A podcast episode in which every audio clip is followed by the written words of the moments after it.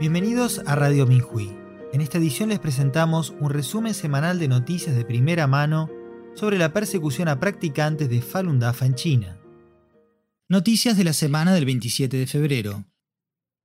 Detenida cuando iba a cuidar a su hija enferma, una mujer de 75 años es condenada en secreto por su fe. Casi dos años después de que una residente de 75 años de la ciudad de Da'an, provincia de Jilin, desapareció en 2021, su familia ha confirmado finalmente que fue condenada secretamente por su fe en Falun Dafa y ha sido trasladada a la prisión de mujeres de la provincia de Jilin. Cuando su hija enfermó y fue hospitalizada hace dos años, Xiao Chuqin hizo planes para viajar a Beijing y ayudar a cuidar de ella y de sus dos nietos pequeños. El 9 de marzo de 2021, mientras hacía transbordo en la estación de tren de Changchun, en la provincia de Jilin, la pararon y registraron su equipaje. La policía la detuvo al encontrar material de Falun Dafa en su bolso. Después de que la trasladaron a otro centro de detención, las autoridades ocultaron su paradero a su familia.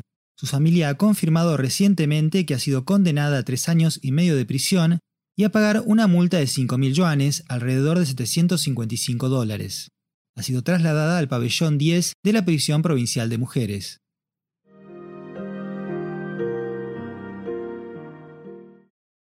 Propietario de una fábrica textil, continúa detenido desde hace tres meses por su fe. El propietario de una fábrica textil de la ciudad de Baoding, provincia de Hebei, lleva detenido desde octubre de 2022 por practicar Falun Dafa. La familia de Feng Shiyong pide a la comunidad internacional que preste atención a su caso. El señor Feng estaba trabajando en su oficina cuando varios agentes de policía y funcionarios del gobierno irrumpieron en ella. Lo acusaron de navegar por el sitio web de Minhui y lo llevaron ante las autoridades gubernamentales provinciales después de que el centro de detención local se negara a admitirlo debido a la pandemia. Anteriormente, el señor Feng había sido detenido, golpeado y su domicilio saqueado en 2016 y nuevamente detenido en 2017.